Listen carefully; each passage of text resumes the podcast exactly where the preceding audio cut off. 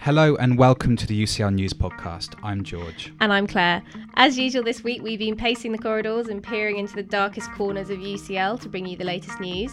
And this week we also sent our new roaming reporter and UCL graduate Henry Green to find out more about the upcoming US election. Henry went to interview Professor Iwan Morgan uh, from the UCL Institute of the Americas to get his take on last week's televised debate between Barack Obama and Mitt Romney. And Henry's also with us here today. Hi, Henry. Hi Hello. guys. Hello. Also, this week, Lunch Hour Lectures are back with a bang, kicking off with an old favourite with Professor Steve Jones. I caught up with Professor Jones earlier to get him to tell us a little bit more about the history of Lunch Hour Lectures and also delve into the surprisingly racy world of snails and art. Yep, more on that later. But first, the news. Good news for museum fans. The Grant Museum of Zoology is now open to the public on Saturdays. Saturdays! From 1 pm till 5 pm, as well as on weekday afternoons.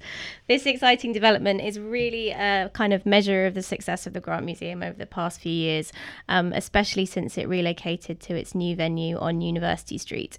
Um, the museum runs an active programme of events and exhibitions for adults and families, and the local Camden community are one of its most important audiences. Current events include the Adding to the Grant Museum Recent Acquisitions mini exhibition, which displays some of the weird and wonderful specimens the museum has recently acquired. Yep, it's always worth a visit, and it's just a fab museum that's fast becoming a top London destination. And staying with the zoology theme, can anyone tell us what this noise is? The sharp eared among you will know that it's a bat call, and this week UCL Academics launched a new website which gives us all the opportunity to become amateur conservationists. That's right. Um, Professor Kate Jones and the citizen science people behind Zooniverse are asking for the public's help to monitor bat calls across Europe. The Bat Detective website allows visitors to take part in conservation by listening out for bat tweets in recordings collected from over 80,000 kilometres of roads by thousands of volunteers, including bat recordings from the heart of Transylvania. By sorting through the sound recordings into insect and bat calls, bat detectives will help biologists learn how to reliably distinguish bat tweets to develop new automatic identification tools. If you want to get involved, do visit www.batdetective.com. Yeah, so get involved with that. It's a great, it's a great thing to do. Um, so now we turn to our new member of the podcast team, Henry. Hello. Hello guys.